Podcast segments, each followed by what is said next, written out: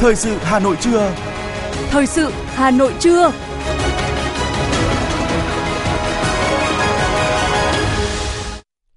Mời quý vị và các bạn nghe chương trình thời sự trưa nay, thứ tư ngày 14 tháng 6 năm 2023. Những nội dung chính sẽ được đề cập đến trong chương trình.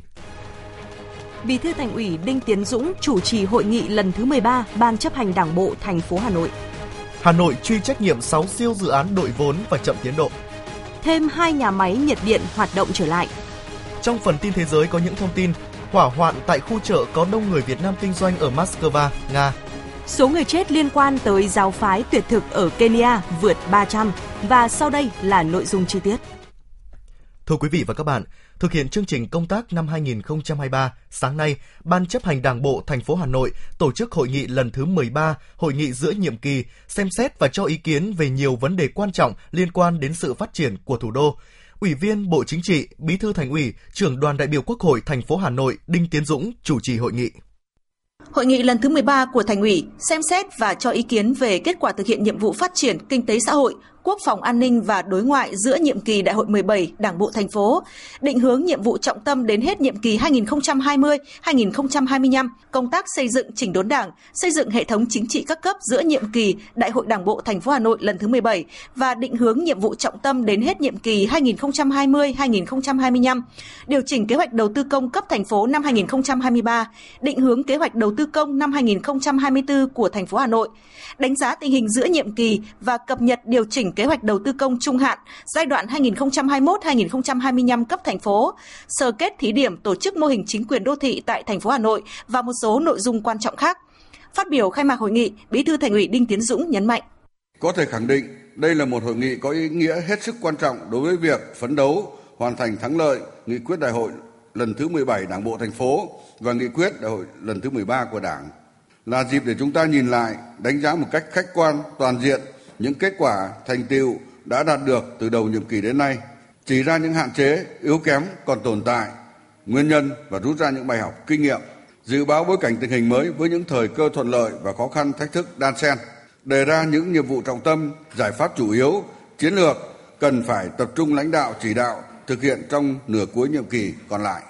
Bí thư Thành ủy Đinh Tiến Dũng cho biết, nửa đầu nhiệm kỳ Đại hội 17 Đảng bộ thành phố vừa qua, thành phố phải thực hiện các nhiệm vụ chính trị trong bối cảnh gặp nhiều khó khăn thách thức hơn so với dự báo. Song với sự nỗ lực, truyền thống đoàn kết, đồng lòng của Đảng bộ, chính quyền và các tầng lớp nhân dân thủ đô, thành phố đã đạt được nhiều kết quả quan trọng toàn diện trên tất cả các lĩnh vực: phòng chống dịch bệnh COVID-19, phục hồi phát triển kinh tế, các lĩnh vực về văn hóa xã hội được quan tâm và tiếp tục phát triển, quốc phòng an ninh được đảm bảo, đối ngoại được mở rộng, vai trò vị thế của thủ đô ngày càng được nâng cao. Song song với đó, công tác xây dựng Đảng, hệ thống chính trị, mặt trận Tổ quốc và các đoàn thể có nhiều chuyển biến tích cực và đạt kết quả tốt.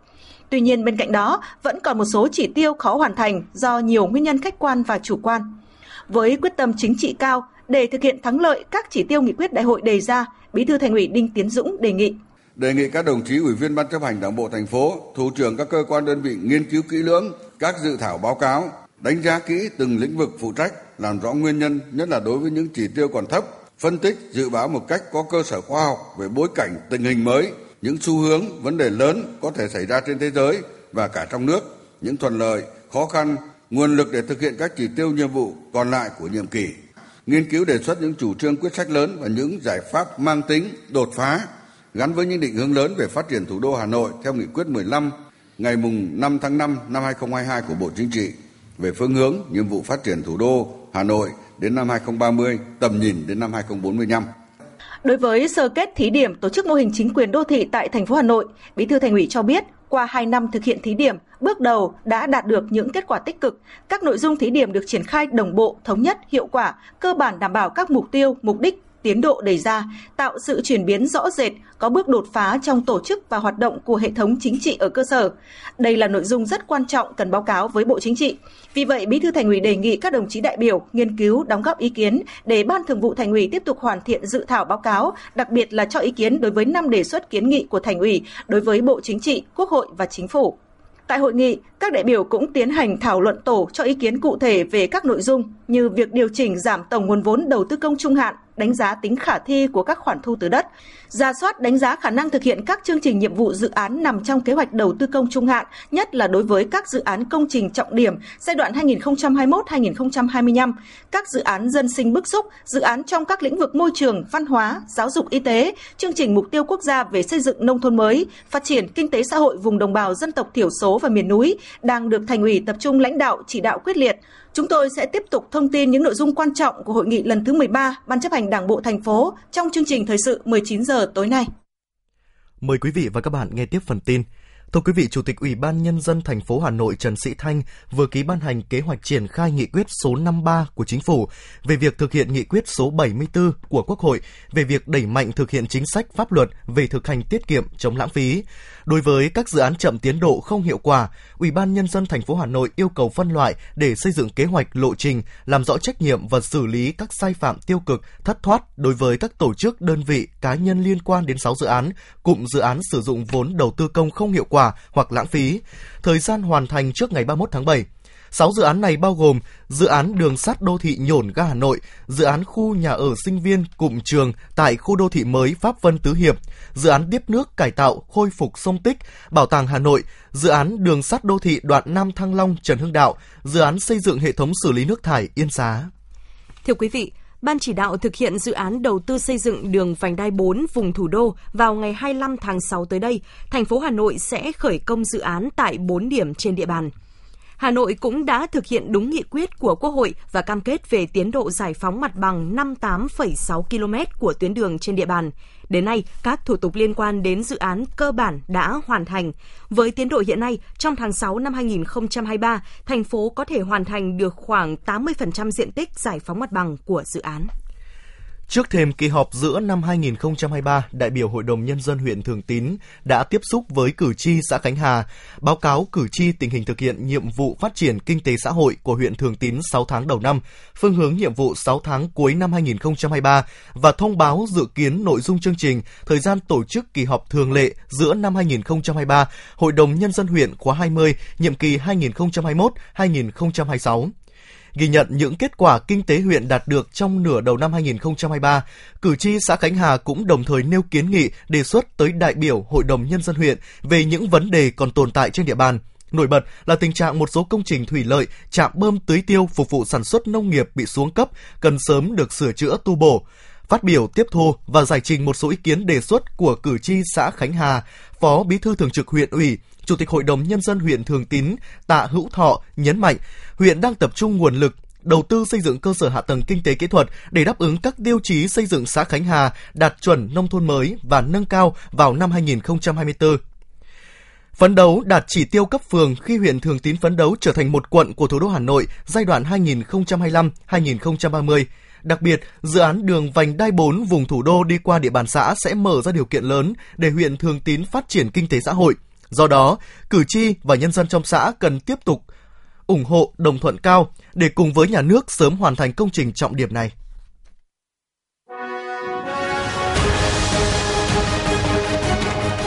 Thời sự Hà Nội, nhanh, chính xác, tương tác cao. Thời sự Hà Nội, nhanh, chính xác, tương tác cao.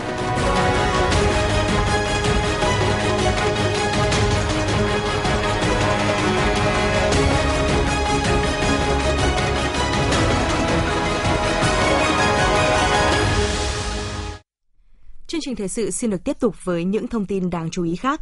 Thưa quý vị, sau khi hoàn thành công tác sửa chữa sự cố, từ hôm qua, tổ máy số 1 của nhà máy nhiệt điện Nghi Sơn 1 đã chính thức đưa vào vận hành trở lại, góp phần cung cấp thêm cho lưới điện miền Bắc 7 triệu kWh mỗi ngày, giảm áp lực thiếu điện. Trước đó, nhà máy nhiệt điện Thái Bình 2 cũng đã vận hành trở lại với 100% công suất. Như vậy, từ hôm 13 tháng 6, lưới điện miền Bắc có thêm 20 triệu kWh mỗi ngày. Bộ Công Thương cũng đã chỉ đạo trực tiếp Tập đoàn Than khoáng sản Việt Nam duy trì ưu tiên nguồn than cho nhà máy và hiện nay việc cung cấp gối đầu vẫn đang được đảm bảo.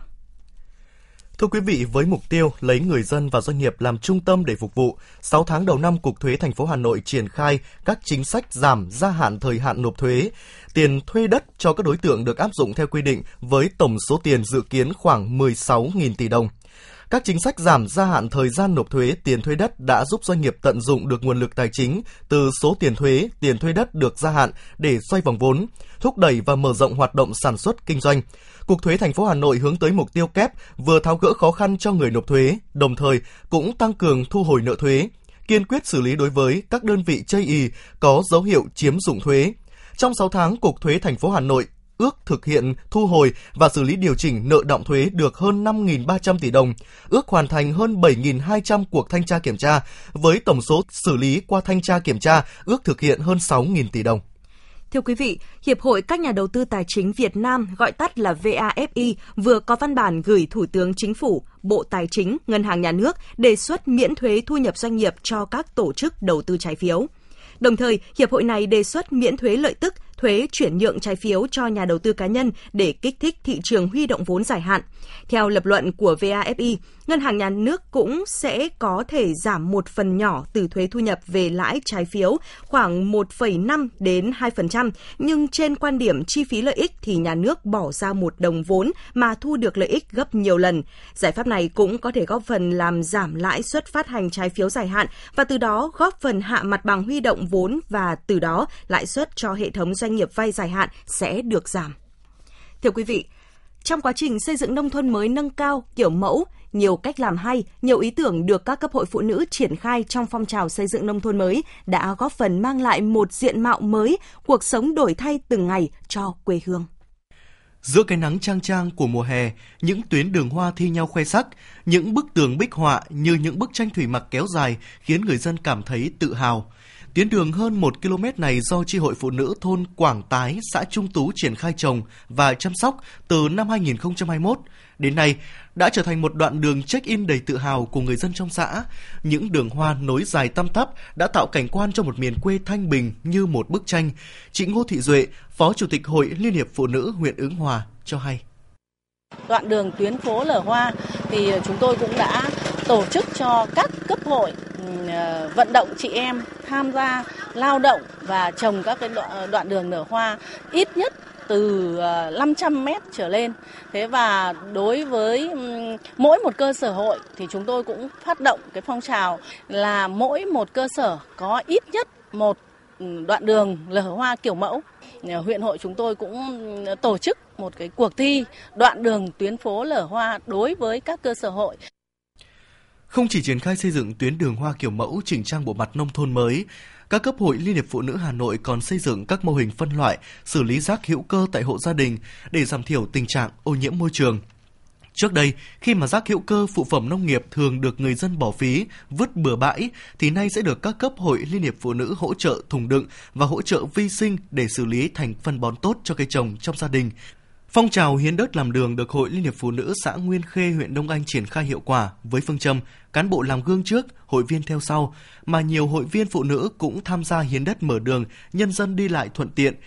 Những con đường nở hoa, những tuyến đường được bê tông hóa khang trang sạch đẹp nối dài là thành quả chung tay góp sức của những người dân mà chị em phụ nữ là lực lượng đi đầu trong xây dựng nông thôn mới. Ngoài ra, để thực hiện tiêu chí hộ nghèo trong xây dựng nông thôn mới, Hội Liên hiệp Phụ nữ thành phố cũng đã giúp trên 25.100 hộ thoát nghèo, trên 13.000 hộ cận nghèo và hộ khó khăn để phát triển kinh tế, nâng cao mức sống, tặng sổ tiết kiệm cho trên 7.400 lượt hộ phụ nữ nghèo, cận nghèo và ủng hộ xây sửa trên 1.000 mái ấm tình thương, nhà tình nghĩa cho các hộ nghèo có hoàn cảnh khó khăn tại 30 trên 30 quận huyện trên địa bàn thành phố. Bà Lê Kim Anh, Chủ tịch Hội Liên hiệp Phụ nữ thành phố Hà Nội đánh giá.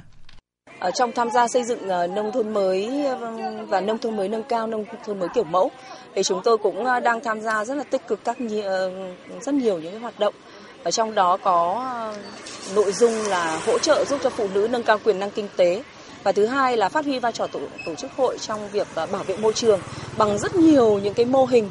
Ờ, không chỉ có việc ờ, xây dựng các đoạn đường tuyến phố xanh sạch đạp mở hoa mà hiện nay chúng tôi cũng đang triển khai rất nhiều mô hình như là mô hình ờ, phụ nữ tuyên truyền vận động để hạn chế túi ni lông, hạn chế rác thải nhựa. Thế và mô hình biến rác thải thành tiền. Rồi chúng tôi cũng đang chỉ đạo triển khai mô hình là thu gom dơm dạ để bảo vệ môi trường. Bộ mặt nông thôn các huyện ngoại thành Hà Nội đang thay đổi từng ngày, trong đó có sự đóng góp không nhỏ của các cấp hội phụ nữ, tạo dựng nên những miền quê đáng sống, đời sống vật chất tinh thần của nhân dân được nâng lên rõ rệt.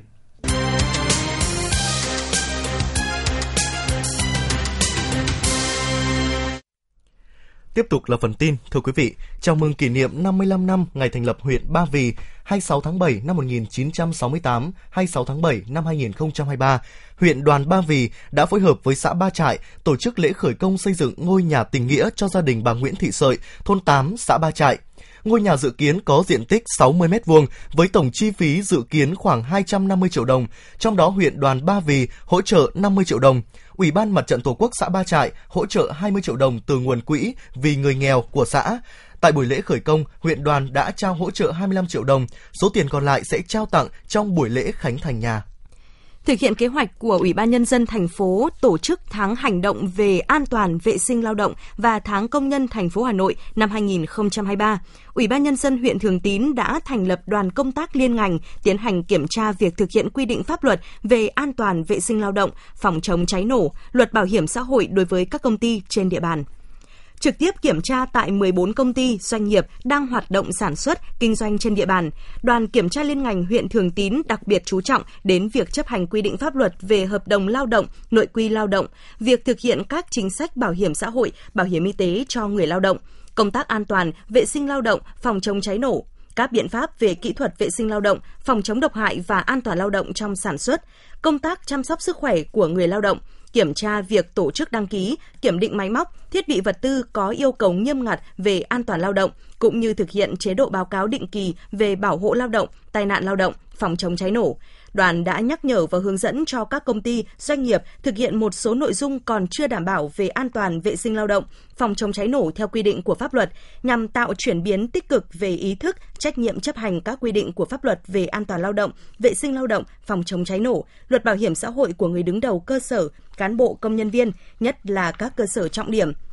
đưa việc thực hiện công tác an toàn lao động, vệ sinh lao động, phòng chống cháy nổ, luật bảo hiểm xã hội của các đơn vị vào nề nếp nhằm bảo vệ tính mạng, tài sản của nhà nước, doanh nghiệp và công dân. Thưa quý vị, theo chính sách mới của Hàn Quốc đối với lao động Việt Nam, các doanh nghiệp dưới 5 người thuộc ngành nông nghiệp và ngư nghiệp bắt buộc phải đóng bảo hiểm an toàn lao động. Quốc gia này cũng mở rộng ngành nghề cấp phép việc làm cho lao động nước ngoài, gồm thu gom vận chuyển, xử lý chất thải, tái chế nguyên liệu, môi giới nguyên liệu thực phẩm thuốc lá, buôn thực phẩm tươi sống chế biến sẵn, kinh doanh xử lý hàng hóa đường không và đường bộ doanh nghiệp dưới 50 người được tăng thêm 20% của tổng số người nước ngoài được tuyển dụng. Ví dụ được tuyển 10 người sẽ tăng 2 người. Chính sách kéo dài thời gian làm việc tới 10 năm của lao động EPS. Ủy ban Nhân dân huyện Ba Vì vừa tổ chức tập huấn hội thi thiếu nhi tuyên truyền giới thiệu sách hè năm 2023 cho các đồng chí trong ban giám hiệu, tổng phụ trách đội, cán bộ thư viện 36 trường trung học cơ sở, phổ thông cơ sở trên địa bàn huyện. Tham gia hội thi năm nay, mỗi trường lựa chọn một đội tuyển gồm 3 học sinh, mỗi đội phải thực hiện 4 phần thi, gồm thi giới thiệu đội hình, tuyên truyền giới thiệu sách, năng khiếu và phần thi kiến thức. Theo kế hoạch, thời gian tổ chức hội thi cấp huyện vào ngày 5 tháng 7 năm 2023, thi trung khảo cấp thành phố dự kiến vào trung tuần tháng 7 năm 2023. Đội tuyển tham gia hội thi cấp thành phố là đội đạt cao tại vòng trung khảo cấp huyện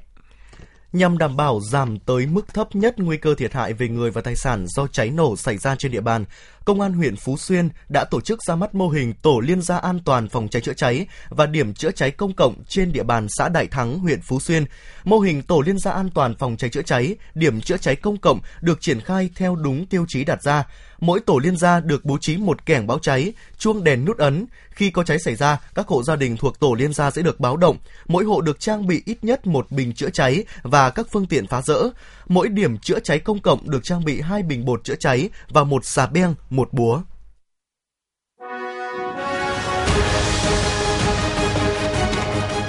FM 90 cập nhật trên mọi cung đường. FM 90 cập nhật trên mọi cung đường.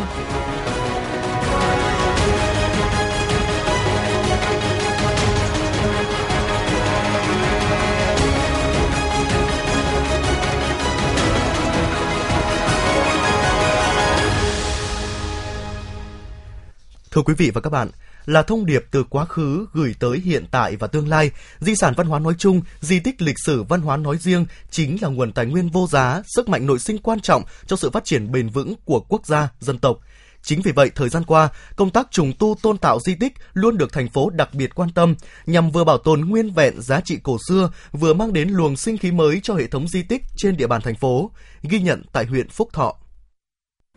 Với kiến trúc độc đáo, chạm khắc tinh xảo từ thời nhà Lê thuộc thế kỷ 17, Đình chùa Ngọc Tảo, xã Ngọc Tảo, huyện Phúc Thọ đã được Bộ Văn hóa công nhận di tích lịch sử văn hóa vào năm 1990. Thế nhưng trải qua thời gian cùng những tác động của điều kiện khí hậu, nhiều hạng mục của công trình đình chùa Hương Tảo, xã Ngọc Tảo đã xuống cấp. Chính vì vậy khi ngôi đình được triển khai từ Bộ tôn tạo, người dân địa phương rất vui mừng phấn khởi. Ông Phí Đỗ Chuyên, người dân làng Hương Tảo, xã Ngọc Tảo, huyện Phúc Thọ cho biết.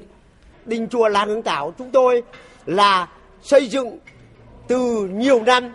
thì nó cũng trải qua thăng trầm của phong ba rồi thời tiết khí hậu cũng xuống cấp. Và những cái năm tháng trước là xuống cấp nhỏ thì dân làng tự đóng góp, tự tu bổ. Đến cho đến bây giờ, mấy năm nay là đình chùa làng tảo xuống cấp trầm trầm trầm trọng. Thế cũng được cái sự quan tâm của đảng, nhà nước, chính phủ và các ban ngành đã quan tâm và đầu tư tiền về để tu tạo lại đình và làm mới ngôi chùa cho dân làng Hương Tảo tôi. Nói chung, nhân dân từ hôm được nhà thầu đầu tư về xây dựng triển khai, dân làng là đều vô cùng phấn khởi. Chùa Bà Tề, xã Hiệp Thuận cũng là một trong những di tích quốc gia xuống cấp đang được huyện Phúc Thọ tiến hành tu bổ tôn tạo. Di tích được tu bổ tôn tạo dựa trên nguyên tắc tôn trọng tổng thể cũ với các yếu tố về danh giới, vị trí các di tích gốc, không gian cảnh quan kiến trúc và định hướng quy hoạch trong tương lai. Giải pháp đề ra chủ yếu là chỉnh trang sân vườn, quy hoạch các hạng mục, làm đẹp thêm, thích ứng với điều kiện sử dụng. Ông Nguyễn Xuân Lợi, công ty cổ phần xây dựng thương mại Phú Cường, đơn vị thi công dự án cho biết. Công ty sau khi ờ, nhận được ờ, hợp đồng ờ, tu bổ tôn tạo chùa Bà Tề thì đơn vị cũng triển khai ngay những cái bước ờ, cần thiết. Sử như là lập ừ, biểu đồ tiến độ thi công,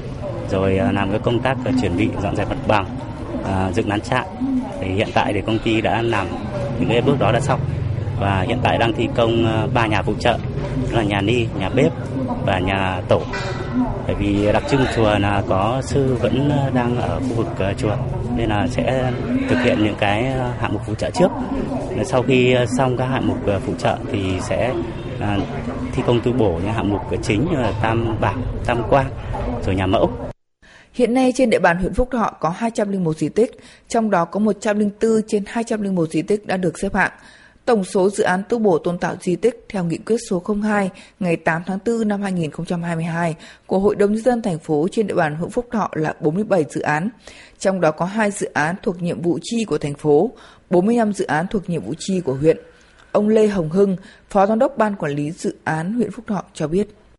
Thì ban của dự án đã triển khai à, công tác chuẩn bị đầu tư, à, thực hiện à, các dự án bám sát và hướng dẫn của À, các à, sở ngành cũng như bộ văn hóa để xây dựng à, các công tác chuẩn bị đầu tư. Thì ừ,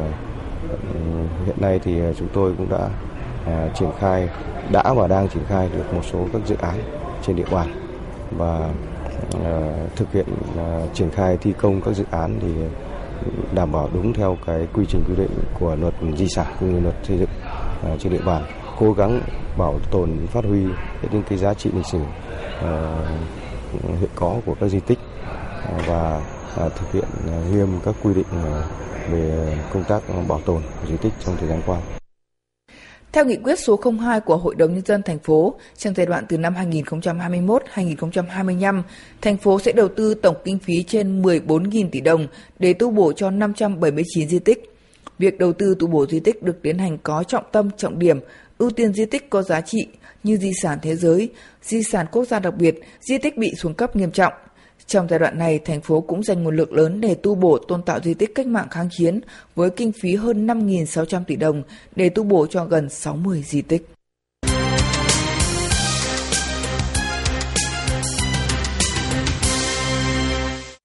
Xin chuyển sang phần tin thế giới lực lượng cứu hỏa đã cô lập được đám cháy ở chợ Sadovod, khu vực đông nam Moscow, vốn là khu chợ lớn nhất thủ đô Nga và có đông người Việt Nam kinh doanh. Vụ hỏa hoạn xảy ra lúc sáng ngày 13 tháng 6 theo giờ địa phương. Theo đại diện của cơ quan cứu hộ, ba quầy hàng đã bị cháy. Chợ Sadovod có diện tích là 40 ha và gồm 8.000 quầy hàng. Hàng năm có khoảng 36,5 triệu lượt khách ghé thăm khu chợ này. Cựu Tổng thống Mỹ Donald Trump đã không nhận tội hôm 13 tháng 6 trước các cáo buộc hình sự liên bang liên quan đến tài liệu chính phủ. Theo các cáo buộc, cựu Tổng thống Trump đã giữ bất hợp pháp các tài liệu an ninh quốc gia khi rời nhiệm sở và nói dối các quan chức đang tìm cách thu hồi chúng. Lời biện hộ của ông Trump được đưa ra trước thẩm phán Jonathan Goodman tại một tòa án liên bang ở Miami, tạo ra một cuộc chiến pháp lý có thể sẽ diễn ra trong những tháng tới khi ông vận động để tái tranh cử Tổng thống Mỹ trong cuộc bầu cử diễn ra vào tháng 11 năm 2024. Bộ trưởng Kinh tế Đức Robert Habeck cảnh báo Đức sẽ phải thu hẹp quy mô hoặc thậm chí là dừng sản xuất công nghiệp nếu việc vận chuyển khí đốt tự nhiên của Nga qua Ukraine bị ngừng lại vào năm 2024. Bộ trưởng Habeck lập luận rằng việc xây dựng các nhà ga trung chuyển khí đốt tự nhiên hóa lỏng mới trên bờ biển Baltic là điều cần thiết, qua đó cho phép Berlin nhập khẩu khí đốt từ Mỹ và Trung Đông. Tuy nhiên, cư dân địa phương và các nhóm môi trường đã tìm cách ngăn chặn việc xây dựng này. Hiện mọi sự chú ý của giới tài chính toàn cầu đang đổ dồn về báo cáo chỉ số lạm phát CPI tháng 5 của Mỹ mới được công bố. Đây là một trong những chỉ số quan trọng để Cục Dự trữ Liên bang Mỹ đánh giá tác động kinh tế của các đợt tăng lãi suất trước đó, trước khi đưa ra quyết định về chính sách tiền tệ trong cuộc họp diễn ra trong hai ngày 13-14 tháng 6. Cụ thể, chỉ số giá tiêu dùng CPI của Mỹ trong tháng 5 ghi nhận mức tăng 4% so với cùng kỳ năm ngoái và 0,1% so với tháng trước, trùng với dự báo của giới phân tích. Đây là mức tăng nhỏ nhất trong hơn 2 năm qua, cho thấy tình trạng lạm phát tại Mỹ đang tiếp tục đi vào quỹ đạo. Thống đốc Tokyo, Nhật Bản Yuriko Koike thông báo từ tháng 8 tới, chính quyền thành phố sẽ bắt đầu sử dụng công cụ chatbot trí tuệ nhân tạo AI ChatGPT để soạn thảo các văn bản và thực hiện các công việc văn thư khác tại tất cả các văn phòng của tòa thị chính. Phát biểu tại cuộc họp của Hội đồng thành phố, bà Koike nêu rõ ChatGPT sẽ được sử dụng để thực hiện nhiều công việc bao gồm soạn thảo tài liệu ở dạng câu hỏi và trả lời, thu thập ý kiến đóng góp của nhân viên về các ứng dụng thực tế khác của công cụ AI tạo sinh. Trong thời gian qua, tỷ lệ lạm phát của Lào mặc dù có giảm nhẹ nhưng vẫn ở mức cao. Điều này cùng với mức lương cơ bản của người lao động thấp đã khiến lao động của nước này đang có xu hướng ra nước ngoài tìm việc, nhất là lao động trẻ và những lao động có tay nghề cao. Theo thống kê của Bộ Lao động và Phúc lợi xã hội Lào, hiện nước này có khoảng 2,5 triệu người đang trong độ tuổi lao động, chiếm khoảng 34% dân số. Số người chết của một giáo phái tuyệt thực ở Kenya đã vượt qua con số 300 vào hôm 13 tháng 6 sau khi nhà chức trách nước này khai quật thêm nhiều thi thể trong một khu rừng. Đây được xem là một trong những thảm kịch liên quan đến giáo phái tồi tệ nhất trong lịch sử gần đây. Nhà chức trách Kenya cho biết những người thiệt mạng là thành viên của nhà thờ Good News International do Paul Mackenzie đứng đầu. Người này đã bị cáo buộc ra lệnh cho các tín đồ trong giáo phái của mình tự bỏ đói bản thân và con cái của họ cho đến chết để có thể lên thiên đàng trước ngày tận thế.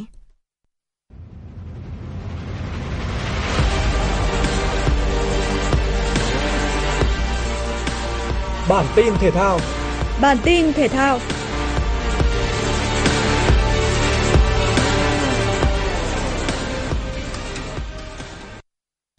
Vòng 3 giải Futsal nữ vô địch quốc gia 2023, nhà đương kim vô địch Thái Sơn Nam thành phố Hồ Chí Minh có dịp chạm trán đối thủ Sơn Luxen. Phút thứ 8, bàn thắng mở tỷ số trận đấu đến với đại diện phía Nam nhờ pha lập công của Ngọc Hân. Sớm có được lợi thế về mặt tỷ số, Thái Sơn Nam thành phố Hồ Chí Minh chơi thăng hoa khi liên tiếp có thêm 4 bàn thắng nữa trong hiệp thi đấu đầu tiên. Bước sang hiệp 2, dù chơi đầy nỗ lực và cố gắng tạo ra những pha phản công, nhưng khi hàng công chưa kịp ghi bàn thì hàng thủ Sơn Luxen tiếp tục bộc lộ khoảng trống. Lần lượt Trần Nguyệt Vi, Phùng Thị Nhung và Thanh Ngân lên tiếng, qua đó ấn định chiến thắng 8-0 cho Thái Sơn Nam thành phố Hồ Chí Minh.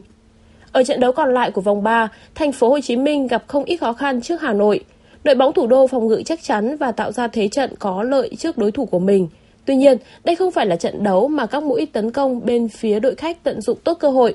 Phải đến phút thứ 36, Nguyễn Thị Hoa ghi bàn thắng duy nhất của trận đấu, mang về chiến thắng tối thiểu cho Hà Nội. Với kết quả này, Thái Sơn Nam thành phố Hồ Chí Minh là đội dẫn đầu bảng xếp hạng với 6 điểm, bằng điểm thành phố Hồ Chí Minh nhưng kém hơn về chỉ số phụ. Trước ngày lên đường sang Thái Lan tham dự vòng chung kết U17 châu Á 2023, huấn luyện viên trưởng Hoàng Anh Tuấn đã rút gọn danh sách đội tuyển U17 Việt Nam xuống còn 24 cầu thủ, bao gồm 3 thủ môn, 10 hậu vệ, 6 tiền vệ và 5 tiền đạo. Đồng nghĩa đội tuyển U17 Việt Nam sẽ mang sang Thái Lan một cầu thủ dự phòng. Theo kế hoạch, trong sáng nay, toàn đội sẽ đáp chuyến bay sang Thái Lan tham dự vòng chung kết U17 châu Á từ ngày 15 tháng 6 đến ngày 2 tháng 7.